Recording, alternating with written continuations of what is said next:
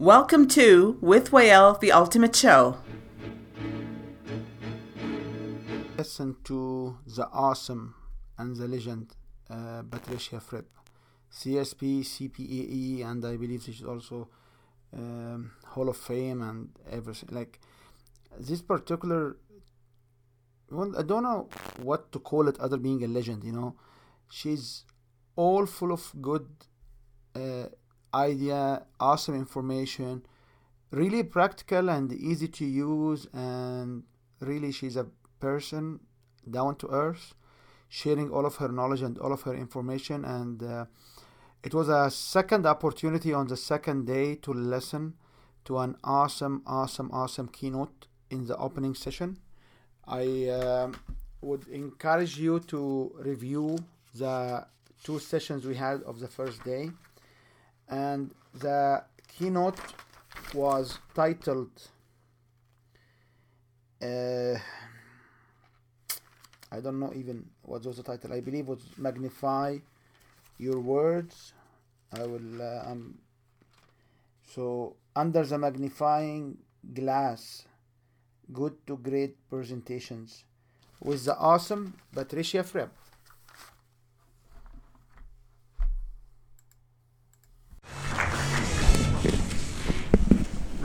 The email said, Dear Patricia, may I interview you for my blog?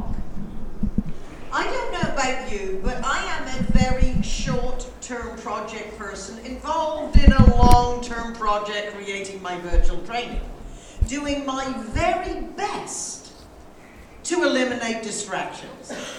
I was about to send an email saying I, I'd love to be interviewed, I'm very busy, contact me in three months, until I checked his website.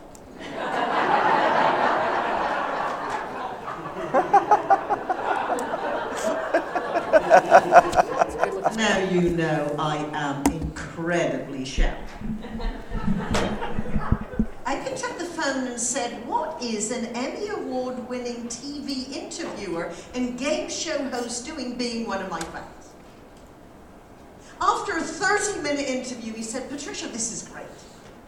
But come on, tell me, what is the number one secret of giving a powerful presentation? I said, Oh, these notes. And then it hit me. A brand new frippicism was about to fall flawlessly from my lips. I said, although there is no one secret, if there were, it would be that your subject is of interest to Europe. Speaking at CAP, speaking at the National Speakers Association is cheating because we know you are interested in our subjects, you have inconvenienced yourself, you've paid your hard earned cash, and you're here. In real life, we are sent to train people to fix them, and they might not really feel they need to learn what we're teaching. We are on a convention program, and the attendees would be there whether we had filled that slot or not. So, how do we look at ways we can make our subject of interest to our audience. Welcome to Under the Magnifying Glass Good to Great Presentations. So, one, we have to look at how do we connect with them. One, consider yourself an audience advocate. When you look at your content, look at it from the point of view of the people listening. One great way to connect is to look at how can we open our presentations to grab their attention immediately. And you have seen magnificent demonstrations of how to immediately engage the interest of the audience from all your speakers. And we all know our stories make a big impact. What are a couple ways we can make them even better. First, if you want to connect to your audience, you have to understand a very simple principle. They are much more interested in themselves than they are in you. And one way you can prove that you are interested in them and that this message is designed just for them is to use you focused language. And it doesn't matter how seasoned we are, many great speakers make this mistake. I would challenge you to watch the I versus you balance in your presentation. May we have sound uh, my I a chance to get something back. My challenge is the shortest seminar I usually do is 50 hours. Uh, I'm not exaggerating. I do weekends, and when I do, I do more than that, obviously, coach people, but I'm into immersion because how'd you learn language? You didn't learn it by just learning principles. You got in it and you did it so often that it became real. And the bottom line of why I'm here, besides being crazy mofo, is that I'm really in a position, I'm not here to motivate you, obviously. You don't need that. And a lot of times that's what people think I do, and it's the furthest thing from it. Um, what happens though is people say to me, well, I don't need any motivation. And I say, well, that's interesting. That's not what I do. I'm the why guy. I want to know why you do what you do. What is your motive for action?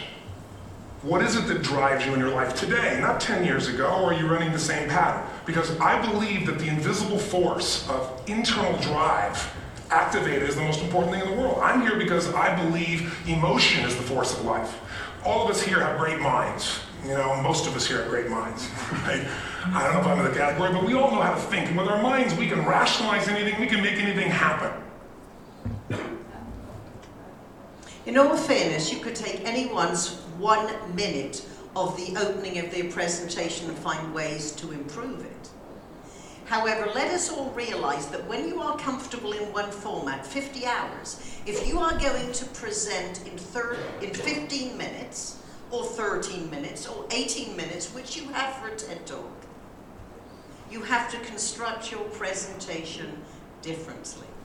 And obviously, I am not Tony's speech coach. However, if I were, I might suggest looking at that opening that perhaps he would be well served to say, Why do you do what you do? What is your motive for action? What drives you now, not 10 years ago? And based on 30 years of human development and personal peak performance, it becomes very clear. It all starts with emotion. Same content, no eyes. One of my good friends is a sales manager of the Fairmont Hotel. And he called and said, Fripp, help! As you know, I'm a great salesperson one on one. However, I have to deliver a presentation to, to, to a group of, of people who are considering bringing their convention to San Francisco, and I'm really nervous. I asked him the questions we should all ask ourselves. Simply, who are you addressing? Convention committee. How long do you have to speak? Eight minutes. What are you selling? He said, Well, I'm really not selling the Fairmont Hotel because if they come to San Francisco, they're definitely coming here. But they're seriously considering San Diego. Now, you never knock your competition, but what you have to do is position what you're offering to sound more appealing. And then a question that I find many sales professionals overlook. I said, How much is it worth to the Fairmont Hotel if you get the business? He said, $500,000. I said, Let me get this right. You have eight minutes to make $500,000. Do you realize that is $1,066? No, $1,041.66. Even when you pause. Mm-hmm. How had you intended opening? He said, Well, ladies and gentlemen, I really appreciate that you're here and that you're staying at the home, the hotel, and we hope you have a wonderful experience. And I said, Look, you're being polite, but you've wasted $20,000 and you haven't said. Why don't you say this? Welcome to the Fairmont Hotel. Thank you for your consideration. In the next eight minutes, decide the best decision you can make for your association and your members is to bring your convention to San Francisco and the Fairmont Hotel. That is seven you or yours to Fairmonts. That is a great you focused, emotional, connecting, focus on the audience opening. Then, San Diego is a magnificent destination. And you should go there another year.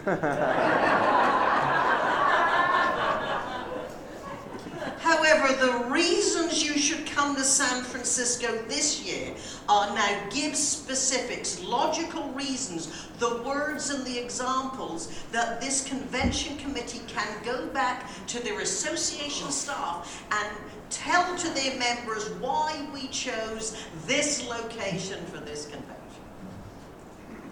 And then imagine. You will experience 535 of our Fairmont associates looking after your attendees. And then imagine years from now, when your attendees are sitting around a convention lobby reminiscing about the best conventions they ever attended, and they remember their favorite in San Francisco when you were the planning committee. Obviously, he made the same. Look at the ways you can immediately open your presentation with impact and engage your audience.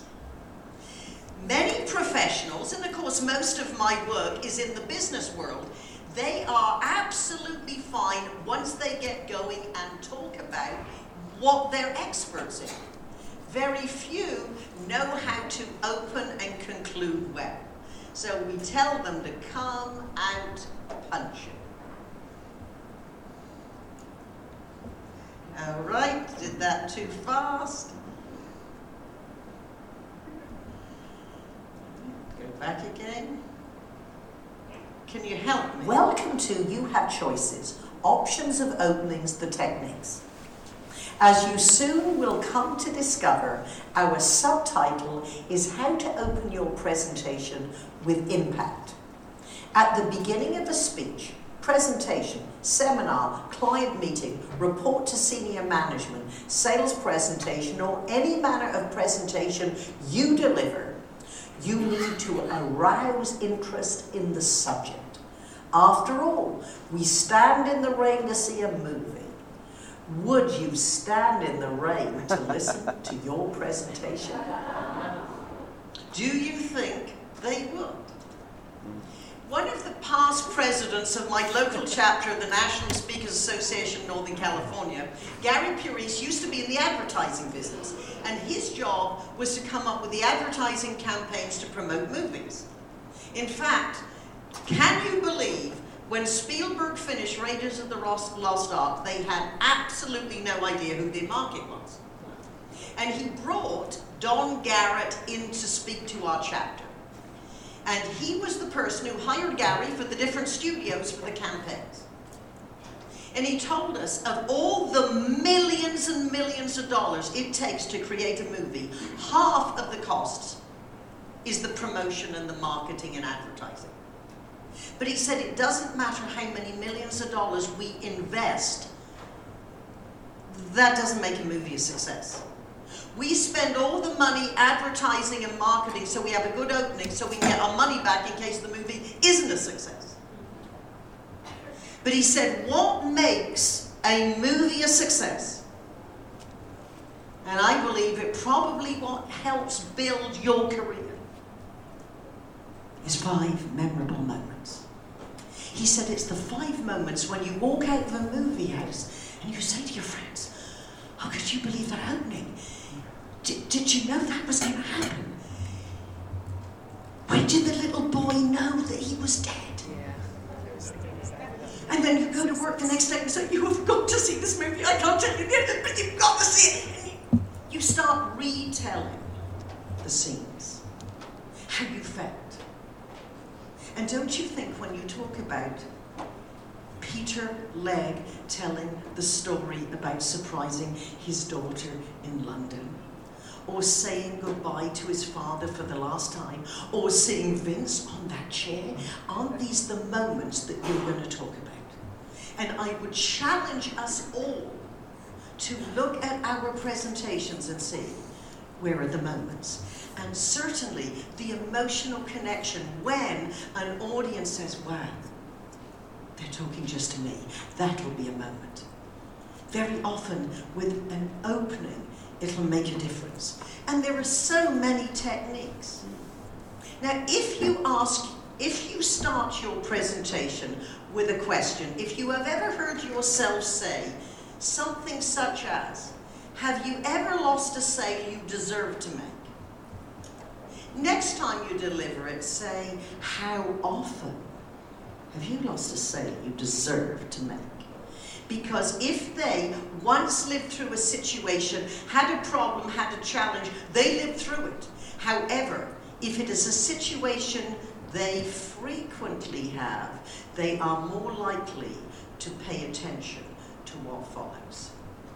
An interesting statistic or little known fact. Now, many speakers have amazing statistics and facts within their presentation. I'm going to challenge you to perhaps pull it out and put it at the opening. For example, I was invited to speak to 450 Seventh day Adventist pastors. And part of our being an audience advocate, we have to look at our presentation from the point of view. They don't know who we are. When they're reading the review and the title, what are they thinking? My subject was how to design and deliver a more charismatic sermon. And I realized that the most generous person would think, hmm, she's the only person on the program who isn't a minister. How can anyone who isn't a minister tell me how to write a better sermon? I write one every week. I bet she isn't a Seventh day Adventist. Which I'm not. If you can open with an interesting statistic from their industry or their world they don't know about, you might just get their attention. So I walked out and said, 465 times in the Bible, it said it came to pass. It did not say it came to stay.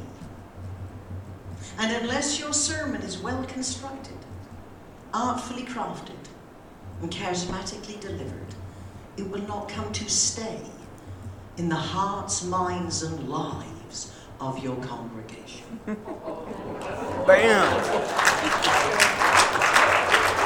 And if you have never heard 450 Seventh day Adventist pastors saying, Amen, hallelujah, to get you off to a good start, you have never lived. Now, we all know stories and examples are a great way to open our presentation, and next we will look at how to do it. Meanwhile, how about transporting to your audience to a different time and place? Vince did the most magnificent opening. I would match his opening to any opening with any presentation. Standing on a chair, you were there. He transported you to the past. If you want to transport your audience into the future, you can do that with the word imagine. As I recommended my friend at the Fairmont did. Imagine, take them to a different time and place. Now remember, this side of the stage, your right, their left is the past, and your left, their right is the future. Because if you move in the wrong direction, they might not know the principle, but they know there is something wrong. And then we can look to Hollywood.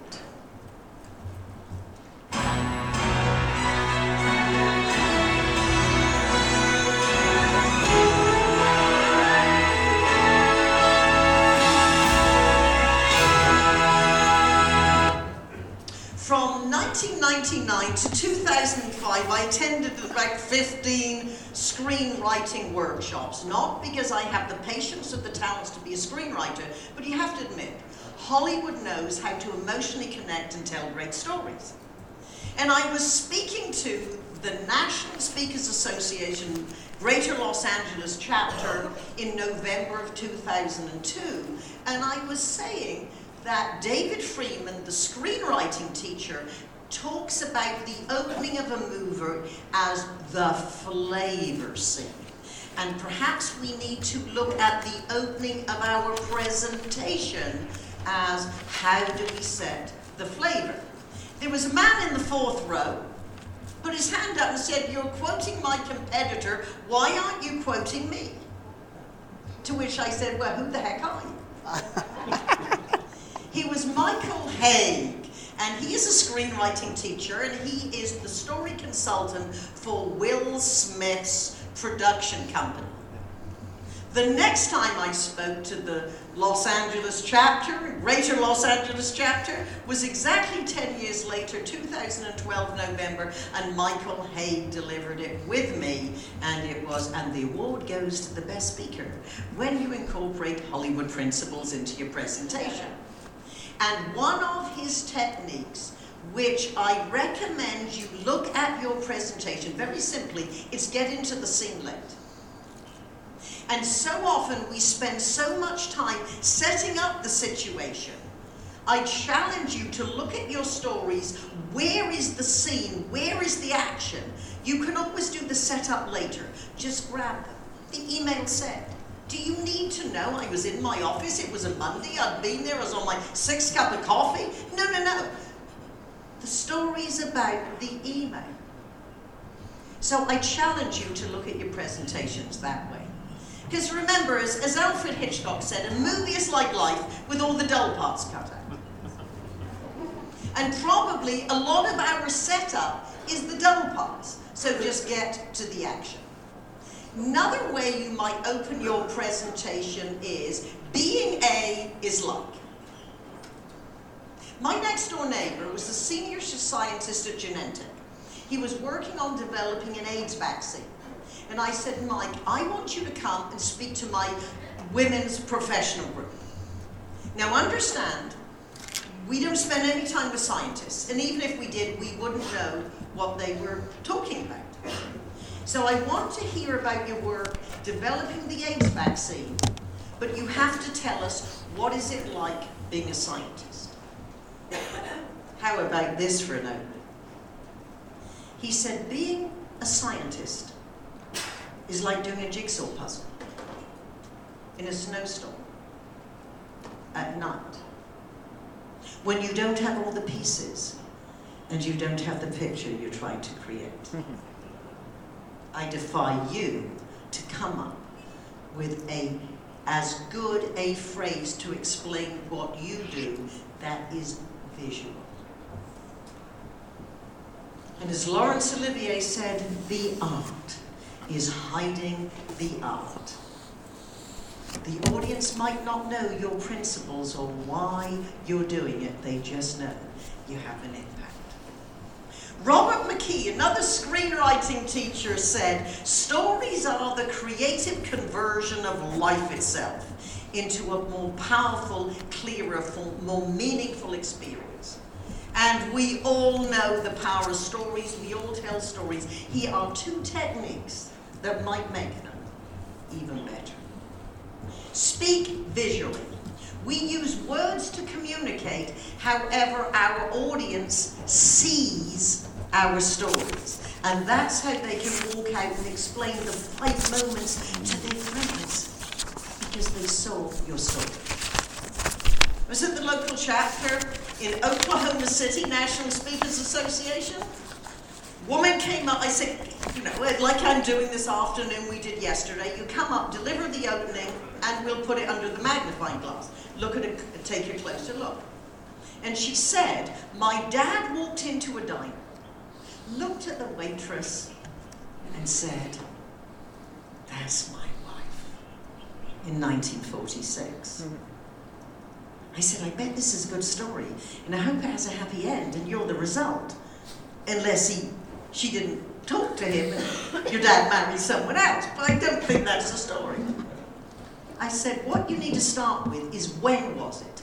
In 1946, my dad walked into a diner. You do not have to have been born in 1946 to know that's the end of World War II. You don't have to have been born in America. You've seen enough movies. You've heard stories. You've read books. You even know what the diner looks like because of themed restaurants and movies. Now, I don't know about your story because we see our stories differently, but to me, her dad's in a uniform, he's a soldier. And I know he has experienced situations he will never talk about. Not to his future wife or children, not to his civilian friends. I have an emotional connection to people who serve our countries in any branch of the armed forces. So I'm rooting for this guy. And remember, all she has said is, in 1946, my dad walked into a diner. When we set it up the right way, people see the scenes. Because I bet, I bet he walked in alone, he sat at the counter, and I bet the waitress, and I know what she looked like. She was blonde, she had a little cap, she had a pinny over her dress, she had thick, wrinkly shoes, and I bet she said, Would you like some pie and coffee, honey? And he thought, That's my wife. So I challenge you to revisit your stories. When did it happen? Put it in context for the audience. Where was it? Help me visualize. Take me to the scene. And as Michael Hauge said, get into the scene. Don't, you don't need the setup. Where was it? Who is in it? And of course, what happened? And in the context of your speech, the result of that was. So follow the formula. When, where, who, what happened. Next principle. Don't report on the dialogue, deliver the dialogue. If you say, I had a conversation with, with my boss and we were talking about, that's not delivering the dialogue, that's reporting on the dialogue. Pat Wynne called and said, Patricia, as you know, we are a $2 billion software company with aspirations of being 20 billion. We have just bought our major competitor, and so we are having a very important kick-off sales meeting, 1,500 salespeople at the Bellagio, and as 40% of them were acquired, they did not choose to work with us. This is a very important meeting. We want them to know they're at the right company at the right time and the strategy is sound. The work you've done with our engineers and leaders has been fabulous. Now we want you to work with our president. He's not a bad speaker. He's an engineer, little shy, brilliant, but we don't have any corporate rock stars. We want you to write him a speech, turn him into a rock star, and you got four hours.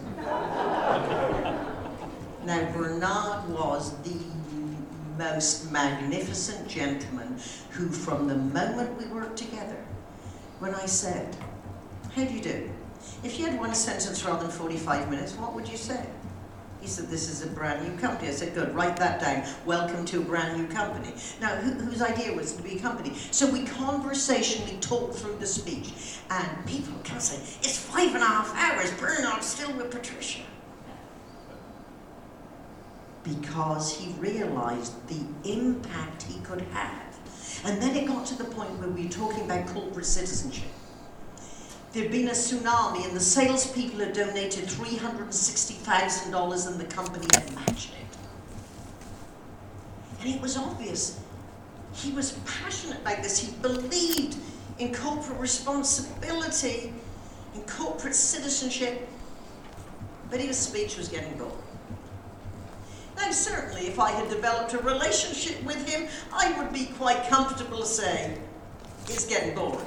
This was the first time, and I was boosting his confidence. He didn't realize he could be a rock star. And so, what I asked was, Bernard, how do you explain corporate citizenship to your children? He said it was the day after Christmas. And I sat both of my children down and said, You are very lucky children. You have generous parents and you have even more generous grandparents. Perhaps you would like to give us one of your gift certificates or one of your presents, and we'll take the money and give to the children who no longer have homes. He said, I was so proud of my 14 year old son. He came back the next day and he said, Papa, how much do I give? I could give you all of my savings, all of my pocket money, and all of my Christmas presents, and it still wouldn't be enough to make a difference. What do I give? And Bernard said, I told him, Oh, you never give it all. you just give enough that it hurts a little. If you were to transcribe Bernard's story, you would see the quotation marks, and it is nearly 100% dialogue. That's delivering the dialogue, not reporting on the dialogue. So as we look under the magnifying glass, you know if you want your subject to be of interest to your audience, speak as an audience advocate. Look at from their point of view. Use you focused language. Look at if you can set the flavor and make your whatever opening you select, make it add to the experience. If you want your stories to be even more appealing, certainly deliver them in dialogue and remember the formula. Help people see them, make them visual. When, where, who, what happened. As you heard from my magnificent introduction, the Fripp kids, Robert and Patricia. I am one year, one, one year, one month, two days, 12 and a half hours older than my brother. My brother says I'm not surprised my sister gets paid to tell people what to do. Uh-huh. She was a very bossy little girl. We had the reputation of being the best behaved children in Wicklow. He grew up to be a famous guitarist. I grew up to be a hairstylist and have the honor of being one of your speakers. And as you heard, I used to be a hairstylist. That was my yellow page ad at the time when the way you got business was to have the most appealing yellow page ad, because that was long before the internet. And I started my speaking career by training hairstylists for a hair product company. And I was explaining to my brother one day that when I taught people to cut hair, they'd have to cut the guide, make the framework, do the lining and the edging, and then add the magic. And it didn't matter how seasoned and experienced they were. You have to prove to me you can cut the head of hair exactly the way, the framework that I teach you. And then I said, once they prove they can do it, they can do anything they like. And he said, well, of course, sister. Because you always have to master technique in order to abandon it. Hmm. So if you ever That's a great hear someone say, oh, that speaker's great and he breaks all the rules, no, no, no, no, you don't understand. There aren't so much rules for speaking as principles, age old principles that have always been there and always will be there. And what your speaker, who you think is breaking, breaking the rules, is doing is understanding the principles and making different theatrical choices than you think is normal or CAPS approved. And I would also explain to my brother that how I teach people to structure a presentation is exactly the same as how I used to teach people to cut hair. And how often we look at movies as principles because a screenplay diagram is exactly the same as the Fripp's diagram on its side. And how did you realize that every rock band opens with their second best song, and their encore closes with their best song. And brother said, Well, of course. Sister, the principles in any one field of endeavor are exactly the same as the principles in any other field of endeavor. So when you go to a movie or a Las Vegas show or a rock concert, you write that off. because you are learning the principles in a Yes. different venue that can apply to your presentation.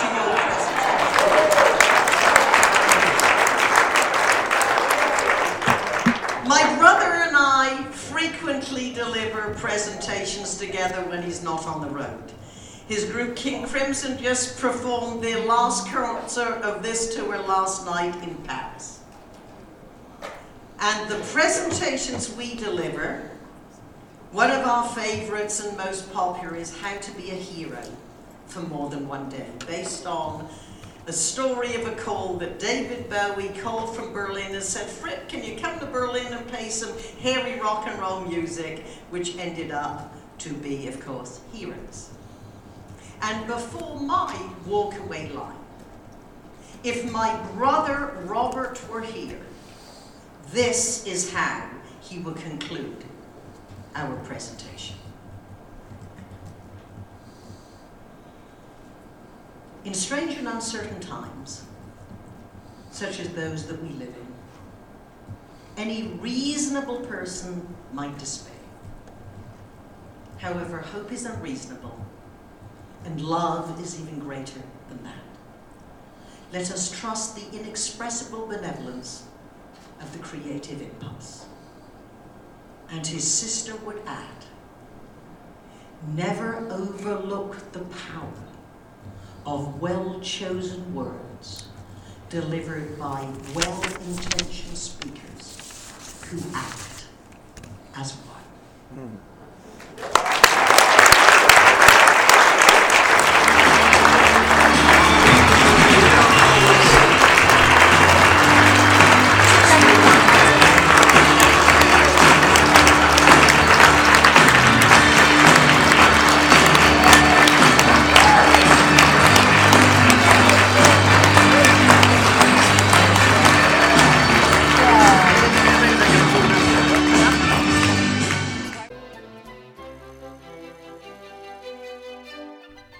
You are now listening to With Whale, the Ultimate Show. The coverage of the CAPS 2016 convention in Edmonton will resume after these messages. You are now listening to With Whale, the Ultimate Show.